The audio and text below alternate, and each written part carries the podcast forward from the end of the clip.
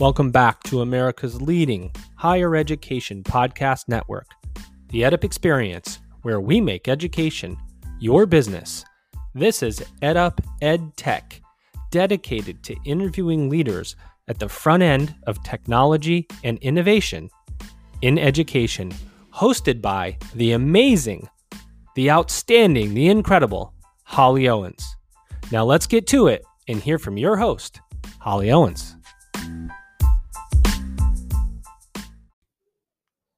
Hey guys, we all know how hard it is to onboard new software, especially CRM software. You know what I'm talking about.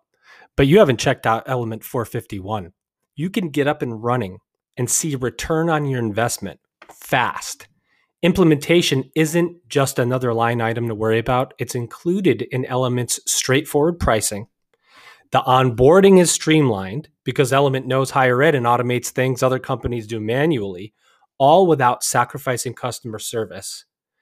And you'll be able to send out those acceptance letters within weeks.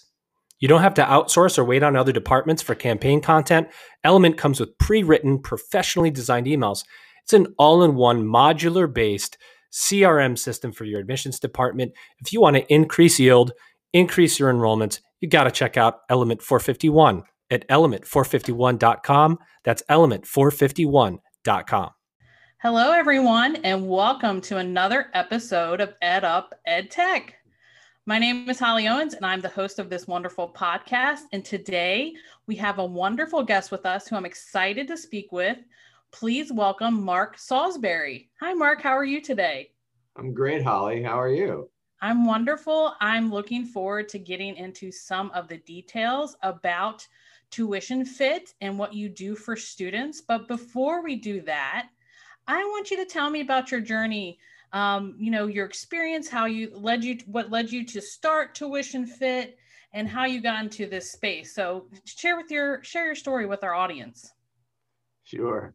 Um, I've spent my whole career working at colleges and universities.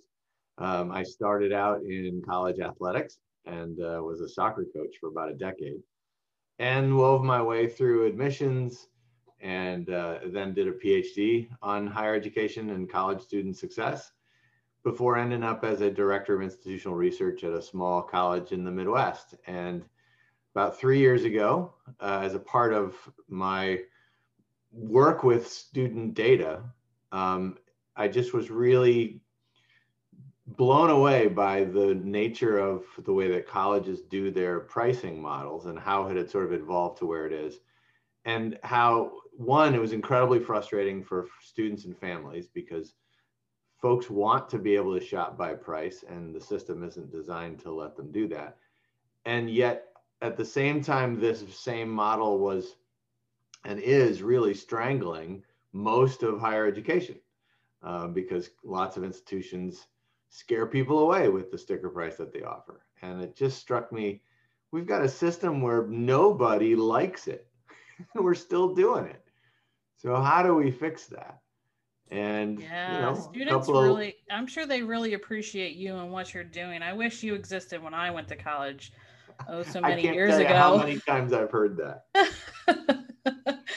Go ahead, keep telling telling us about it. Yeah, so a couple of uh, sort of long walks and thinking about how this might work, and talking to some really uh, close colleagues that I trust, and and um, started to flesh out this idea of how would we make prices transparent, and well, immediately went to well, the financial aid offer letters that students get by the millions every year has got that data in it. So if you know how to read those letters, and you can create a system that respects the trust exercise of sharing potentially personal information we could essentially crowdsource this data set and make it available to the public and make it available for the entire marketplace so that um, we sort of break this logjam that's holding back innovation and holding back the ability for higher ed to just be a more efficient marketplace. And so that was how this idea started about 2018. That's awesome. And absolutely, you know, it's just just amazing how much the pricing and, and I, you know, I attribute it to inflation, that, you know, all the different things that are happening, but I remember reading an article recently about back in the day, you know, um, in the 90s or the 80s when people were going to college, that they were able to have summer jobs and pay for their tuition.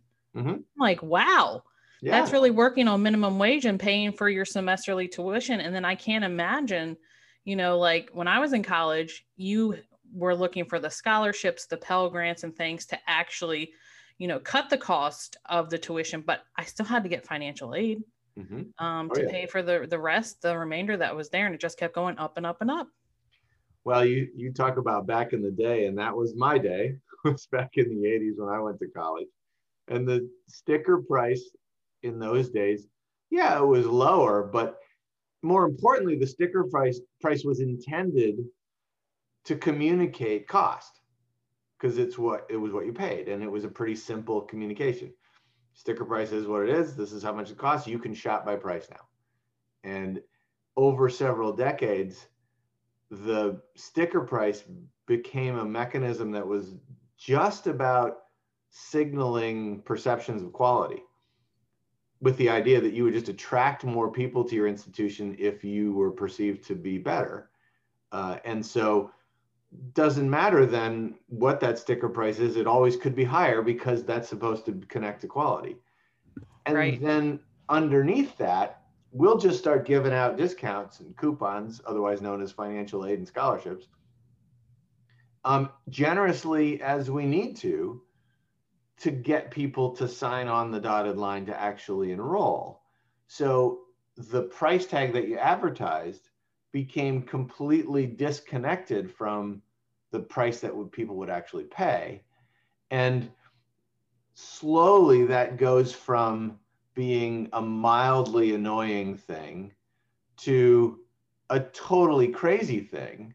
And that's where you get the sticker prices have gone through the moon. Colleges are super expensive. But underneath that, the actual prices that students pay on average haven't really gone up that much from 40 years ago. The problem is, is that now the range of prices that students might pay is all over the place. And how would you like to have to decide between four or five institutions where you don't know if your price is going to be $10,000 in one direction or $20,000 in another, but you have to make decisions about which one you're going to actually focus on that right that's tough great. for a student to decide i mean and also too when you're talking about the branding of the mm-hmm. institution and what you're paying for the harvards and the yales of the world as opposed to say going to a community college for a few years and i wish i would have done that and well, saving some money algebra has not changed at all and algebra is the same whether you go to the community college or whether you go to Harvard.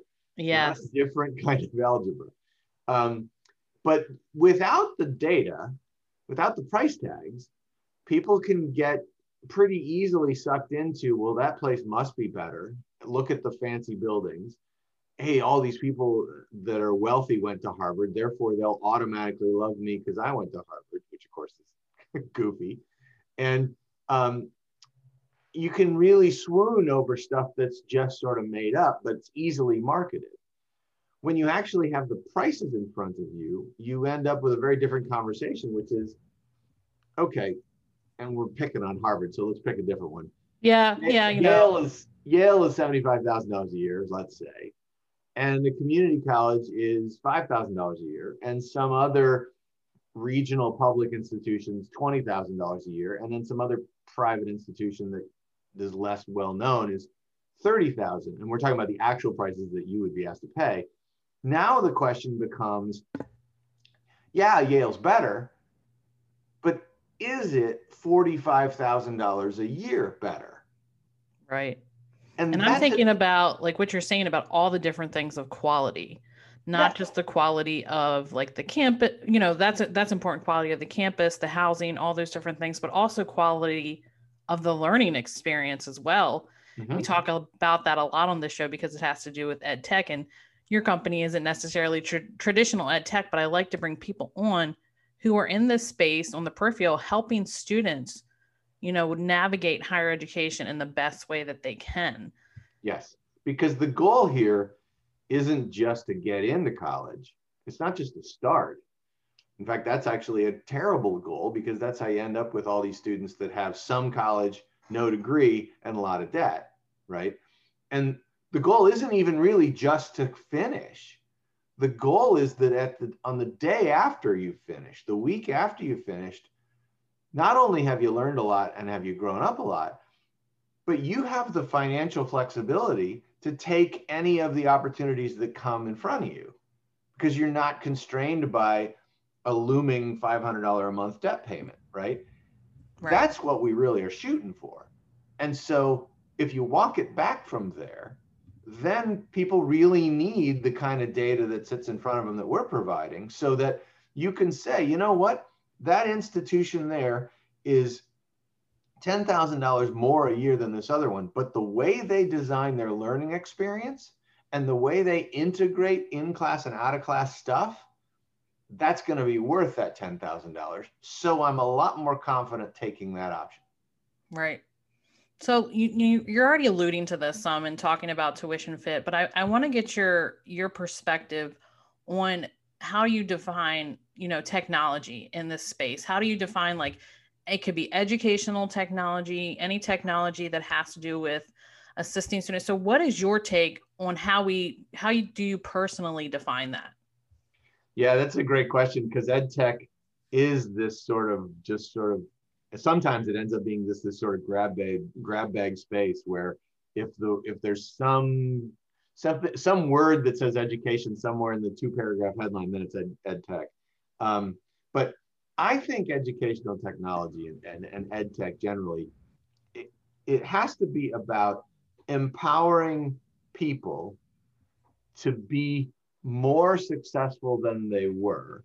And success is about learning, growing, but also about expanding your sense of agency, your degrees of freedom, your opportunity after the educational process is over.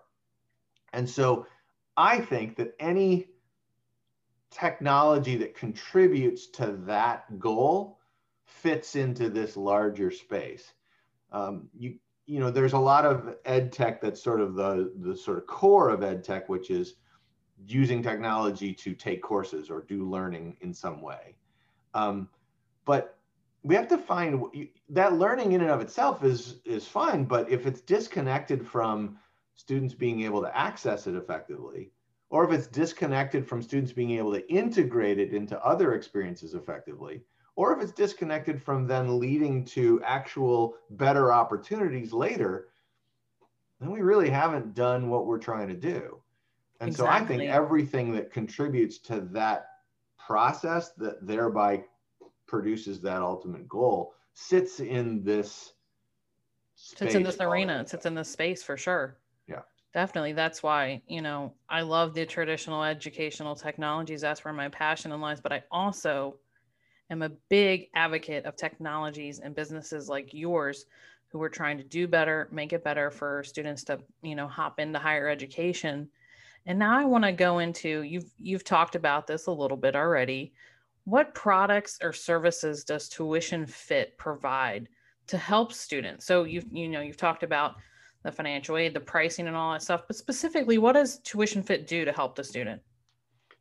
Let's start by just focusing on a certain subset of student, the, the more traditional type of student, in that they're looking to go to college as a full time student, right? Maybe they're not 18 years old, but they're looking to go to college full time. So let's just focus on them for a second. But what Tuition Fit does is it allows people in that process to make better choices that, that ensure that the institutions they're considering and ultimately the final choice they make really is the best financial fit for them. There's two places in the process where um, the decisions you make really shape that financial fit possibility. The one is at the very beginning of the process when you build a list of schools that you're going to look into more thoroughly. And the other is at the end of the process when for most institutions now you can negotiate your price and you can't build a list of schools that ultimately are going to be schools you can consider unless at the very beginning you have the data that ensures that that list is all schools that will be a financial fit once you get in. Likewise, if you're at a stage that's late and you want to talk with more depth of the school about trying to come up with a price that, works for you, you can't really negotiate unless you know what's actually going on in the marketplace around you. And you're you're you're you're saying something that's that's odd to me in the fact that negotiations and pricing for higher education. I I haven't even, you know, you go to the car dealership, mm-hmm. you want the specific car, you can negotiate the price down, but you can do that with colleges, higher education too. I that I wouldn't even think of that. It is a completely different planet than it was, um, as we said before, back in the day, quote unquote. um, I love back in the day. I'm an 80s baby, so I totally, yes. There you I go. love the back in the day. No, that's, and I'm, I'm, I'm always pining for that because I'm old.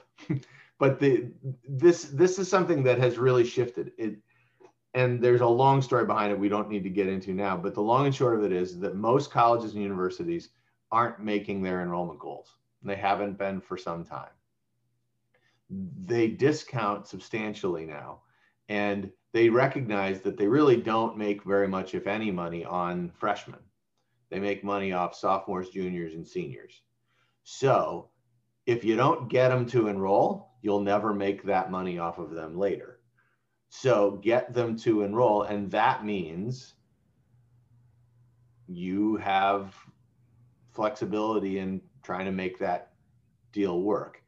It used to be that we right. just talked about college pricing and, and this late stage, we called it the appeal, right? If you, and the appeal comes from a, a, fra- a, a phase when every conversation about aid was about family need. It had nothing to do with the merit thing that we're now drowning in. But at that point, it was can you make an appeal to say, look, a financial situation isn't what it looks like to you. We need more help. But in the word appeal, you still have this very loaded power difference, right? Appeal to the king to have his land for one more year, right? Um, however, now you're going really old school. yes, that is that is older than I am. Um, but the the now the aid packages are sort of doused in merit money. And the fact of the matter is, colleges have to get students. And so the public has all kinds of power to say, as a consumer, you know what, I, I just can't see paying that much money to go to your institution. Um, can we find something that will work? And the institutions now are pretty well practiced at going back and forth to come up with a better price. That's they don't like to call it that. I can't yeah, they they don't they definitely don't want to call it that because then everybody's going to want to negotiate. Now when this episode comes out, people are going to start rethinking what they're doing, especially students um, who are going into higher education in the next few years. I'm thinking about this. I'm a sports fan. I like baseball and how all the different teams, you know, go after the different, you know, the first round draft picks, the uh-huh. the the top talent Right. This changes the game really with the, these negotiations, but you know, it's not about how you can get the, you know, the most money. You're going to get the, you want to get the best price. So do you think institutions, I know they do recruiting, do you think they're going to start going after the top talent and say, here is a, here's a package, you know, come to our institution so they can say that the top talent from X high school or X county or state or international student came to our institution? Is that ha- is that what the future of this looks like? Well um, for a lot of institutions that's the present.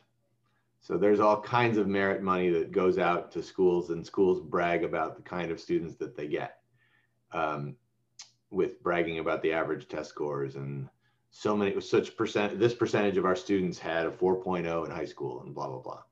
And they'll reward those students with merit packages that are oftentimes more than 50% off the sticker price.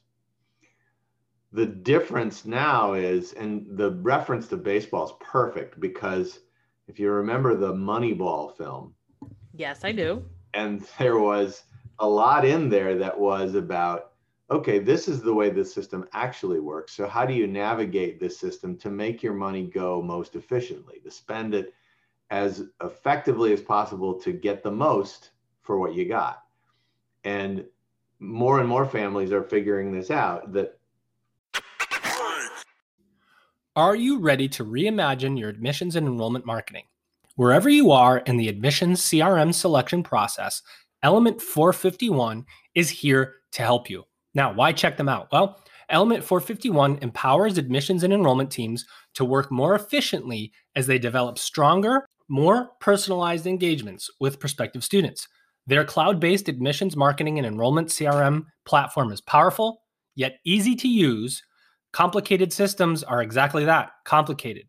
At its core are two of the most important ingredients for working smarter automation and analytics.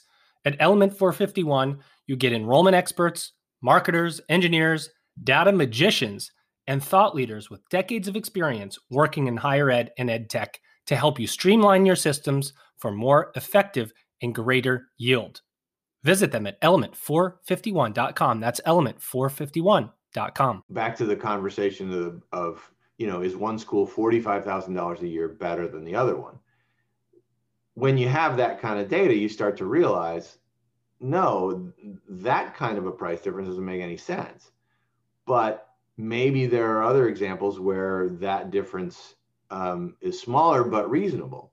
Likewise, what if I went to a place that was really inexpensive, but then realized, you know, I need to add this experience and that experience that I can add from outside of the institution and bundle together an educational experience that hits all of the spots I need to hit and allows me to come out with a fantastic resume for a lot less money. Yeah. Oh and, oh my gosh, bundling. You know, it's like you're buying internet service now. Well, internet phone, is, you know, all exactly those different things. Higher ed's going. It, I I'm so glad it's going this direction because yeah. I think students, um, as a student with student loan debt, um, I think this is going to change the game um, when it comes to student loan debt. And also, you know, I, I can't imagine just going to an institution like in, you know, walking into the admissions office, the financial aid office, and being like, this is what I can do. Um, how are we going to work this out? And them coming back with a like a plan. It, it's crazy. Well, this is the other part of negotiating, right? Is that you have to be willing to walk if they won't give you what you need, right? Or you have to be willing to give a little bit from where you wanted to be, and they have to give a little bit, so you end up somewhere in the middle. And what that sets up, and this is a really big shift the way that we've always talked about the college search stuff, is something that's grounded in 40 years of data. That student success after college is a function of what they did while they were in college, not the name of the school that they went to. And it's not like the college search should be an eHarmony for college students. It's really that there's a lot of different institutions that you could make work. And now it's just a question of which one sort of ticks all the boxes in the right way at the best possible price. And when you start thinking about it that way, what you realize is that you could go and try to negotiate with one school or another, but if they say no, you're totally fine walking and saying, you know what, I'm going to go somewhere else. Right. I'm going to the next place that's going to offer me the best option. I've walked out of car dealerships plenty of times. And now you have agency. Now the consumer has power. And now, as a student in control of your educational destiny, we have flipped the power dynamic. So yeah. now the public has far more control over their educational pathway because they believe that they have more control over their pathway. Right. We're the consumers, you know, we're the ones paying and we want to have the best experience possible. Why not be able to customize that experience and get Absolutely. what we need? You know, right. there's the, in um when I was in college, they just started, I think it's existed for a while, but the interdisciplinary studies where you create mm-hmm. your own major. Yep. You know, it's kind of like that. It, it, why not? I mean, I started out in college as a biology major and then I got to organic chemistry and I was like, this, isn't going to work because I wanted to be a biology teacher. Mm-hmm. So I had to shift to another major that I could actually finish. But mm-hmm. I could have combined different things and I did minor in biology, but I could have, you know, combined them to, you know, have the science degree and also get the social studies and and still be, you know, ready to go and advertise to the world that I was I could be a biology or social studies teacher, but you know, with the rules that are in place, that wasn't possible. Right. And this is where, you know, you didn't have a lot of power. You were given, okay, one, the educational things in assembly line, which assembly line you want to jump, jump on, and then you don't get to choose what happens on the assembly line. And that's a mindset that is we've sort of imposed on the public for a couple of decades now prior to higher ed. And as a function of that, students come to college and they just see it as checking boxes. And when you see your educational experience and educational opportunity is merely checking boxes, you don't learn as much, you don't grow as much, and you're not prepared for life after college. Because all the skills that we really want people to learn, all the skills that employers really want students to learn, those are skills that are a function of integrating learning experiences and taking some initiative to do things that would then put you in a position where you have to develop some other skill that's not a class. And when students see college as an assembly line, they just punch the clock for the classes and everything else is thrown to the wind. Well, no wonder we're not getting students to be what we want them to be when they get out of college. They, right. If they have that agency, then you have a better shot at that. And I think it all starts with empowering them with that sense from the very beginning of the college search process. Yeah, definitely. And you know, it's really let's let's well, I'm sure we could talk about this all day. the, the money, the situation, the negotiation. But I really want to highlight tuition fit and what it does. And you know, I've been on your site and I see you, you click this getting started. You go to tuitionfit.org. That's mm-hmm. correct, right? Yep, and you you say get started and you sign up for a free account. So after that process, you know, how do how do things work? What do what do students do? Student just needs to have a sense of what's an estimate of their expected family contribution that would come from filling out the FAFSA? And obviously, if you filled out the FAFSA, you uh, know what that number is, or you should. But you can also go to any number of EFC calculators online and get an estimated EFC. So you need that data. And then you need to know your high school GPA, unweighted if possible. And then if you have a test score, great. But nowadays, we're not so sure whether people have them or not as long as you have that EFC and that high school GPA, you have the two basic metrics that college pricing is defined by, which is need and merit. And need is sort of short term for family's financial situation and efc although it's a bad proxy for family's financial situation it's the it's the number that everybody in higher ed uses. High school gpa it's the number that everybody uses to represent academic preparation yeah, you know, SAT numbers, scores, ACT scores, all that stuff. And yep. that's a that's actually a podcast episode for another day. Yes. The issue with standardized testing. Yeah. But um but you once know, you have that information, yeah, you plug it into Tuition Fit and we can instantly show you the prices that students who had the same, same similar EFC, similar high school GPA, the offers that students just like you received from colleges all over the country because those students shared their awards with Tuition Fit. And we crowdsource this data set and we're constantly Amazing. crowdsourcing it. So students can use Tuition Fit right out of the gate to shape their list. And then late in the game, when they're starting to narrow things down and need to negotiate the best price they can get, they share the award letters they've got that gives them free access to see all of the data that's happening in real time. And again, you crowdsource this, for lack of a better term, Kelley Blue Book for college pricing. And then you use it because you have the leverage now and the information to help yourself get the best possible price. That's amazing. And I'm sure students really appreciate what you're doing. And I'm sure you get a lot of positive feedback from that. But I, I have a question now about how do the institutions feel about this? It's good for the students, but is it good for the institutions? Are they going to feel like they're being, you know, like now there there's this negotiation tactic thrown into the situation? Are they going to feel like they're not getting the money they need to support their programs or what they think they're college is worth? Have you talked to, you know, or partnered with institutions and had, you know, feedback from them? What are they mm-hmm. saying about this? Yeah, that's been one of the most interesting parts of this project, frankly.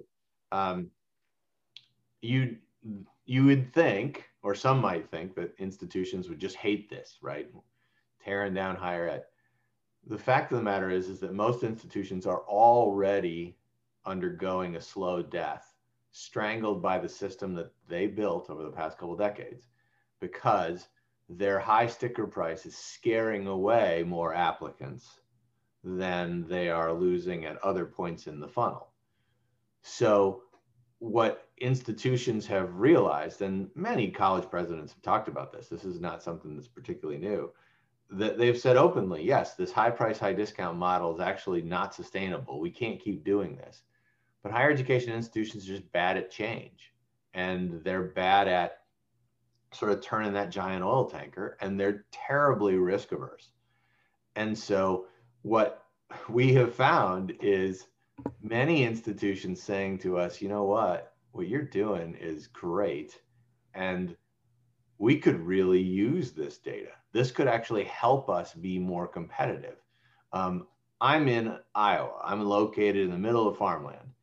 And across Iowa and Illinois and Wisconsin and Minnesota, there are hundreds of small colleges in hundreds of small towns. And every one of those colleges is not a big name. They don't have a national reputation, and they're all struggling to get students. Not because they don't have a great actual price, but because the sticker price scares people away. And if those schools go out of business, those small towns die too. And this really matters. And they recognize this, and states recognize this that we actually have to figure out a way to save these colleges because they really matter for our frankly, for our democracy, for our whole country. Yeah. And so many colleges are sort of recognizing, and we I've talked to many of them, and they, you know what, that data would be really helpful. The next step, though, is, oh boy, we're not even designed to use that data right now. We'd have to really change some things. How would we do that? I don't know. So there's absolutely an element to this that's disrupting the system the way it's currently running. But at the same time, um, what we're finding is that a lot of institutions are seeing that and going, you know what, that that could actually help us get to where we know we need to go anyway.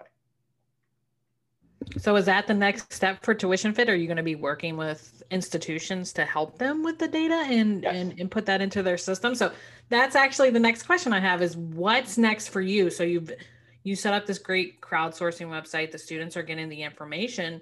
So now I naturally the next step is to help the institutions with this data. So tell us more about you know how you're going to do that. Well, I think that that you know tra- price transparency is our goal, and price transparency means that everybody in this marketplace gets to benefit from it, and but they're held to the honesty and authenticity that comes with being transparent. And instant, the students and the families are certainly benefiting benefiting from this but there's a lot of institutions that could absolutely benefit from it that just are learning that this exists and that we can help them get to a better place themselves and be able to make a more effective value contribution. The other thing that's down the road, not de- definitely not tomorrow. The other thing down there is I'm anticipating what you're about to say. uh oh. Um, this is not just an American problem. True. This is a global problem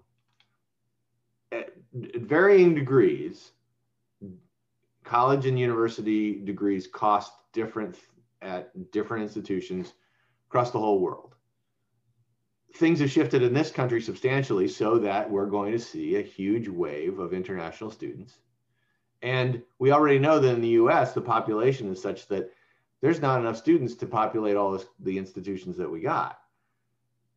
So we are sitting on a potential wonderful opportunity to educate even more international students in the US. But their problem is the same thing that the American students face, which is I'm not loaded with money to just write a check to whatever school lets me in. I got to find a school that actually. Most of us are not. And if we are, I mean, I would, I would love to be that person. But yeah, Yeah. We have to offer offer these opportunities to everybody. Yes. Open up these spaces. And I think, you know, one of the things COVID-19 did really well, um, you know, the impact, a positive impact of the pandemic is that institutions, people within institutions were more open to sharing resources. Instead Yeah, of sitting in silos, I feel like more stuff got shared. Yep. I, I mean, there's certainly some of that in institutions, and, and institutions that did that well, broke out of those silos, um, you know, have managed to survive this challenge more effectively than institutions that didn't. True. And, you know, just coming from the instructional design world, I was so excited to see an institution sharing resources that they had, like it's crowdsourcing, just sharing things amongst ourselves. Like it helped our students so much. Yeah. Um, so, in wrapping up things, I have two final questions for you. Um, what did we miss? Is there anything else that you'd like to share about tuition fit, things that we didn't discuss? I'm sure we could have a very lengthy conversation about this, and it would be totally awesome. And also, what does the future of this space look like for you? The ed tech space, the technology space, helping students, you know, look for tuition pricing, negotiation. So, what does that look like? Well, the first to answer your first question, Tuition Fit is a organic, crowdsourced, the public we build the solution that we need project. So what I would really like people to walk away from this podcast with is spread the word about Tuition Fit if you think price transparency is important, because that's how we're going to build it, is by the public creating this solution. The second thing that that I think comes from this that that I think answers your second question is we need we really do need and the ed tech world can play a big role here to make it possible for everyone institutions and the public to very quickly identify their ROI from each educational opportunity that they look at. We're getting better at using big data to figure out the R, the return. But we tuition fit right now, as far as I know, is the only entity trying to build the I.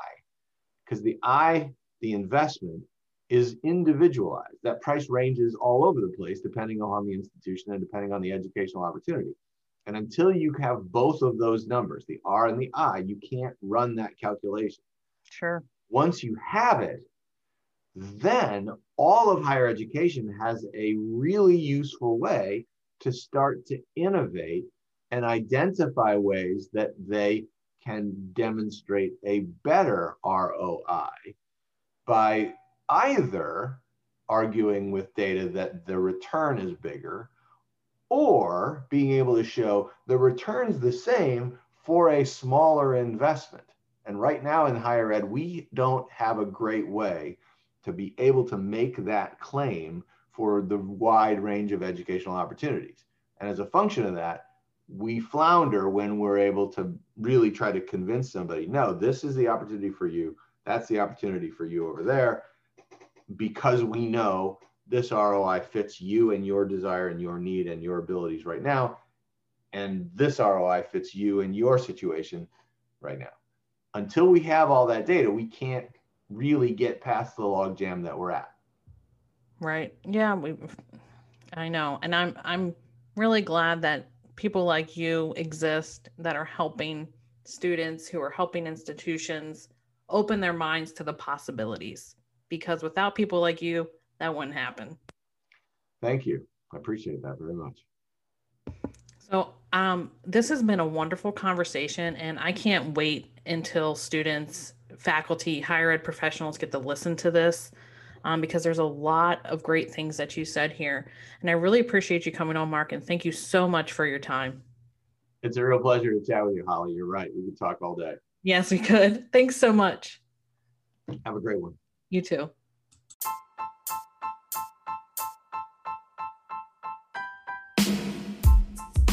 You've been listening to another episode of EdUp Ed Tech with your host, Holly Owens. You can follow Holly on LinkedIn. You can also visit her website at jollyholly.me to find out more about what she's up to. Please head to Apple or wherever you download your podcast content and leave us a rating, review, and please subscribe to be notified of future episodes. This has been another incredible episode of EdUp Ed Tech with your host, Holly Owens.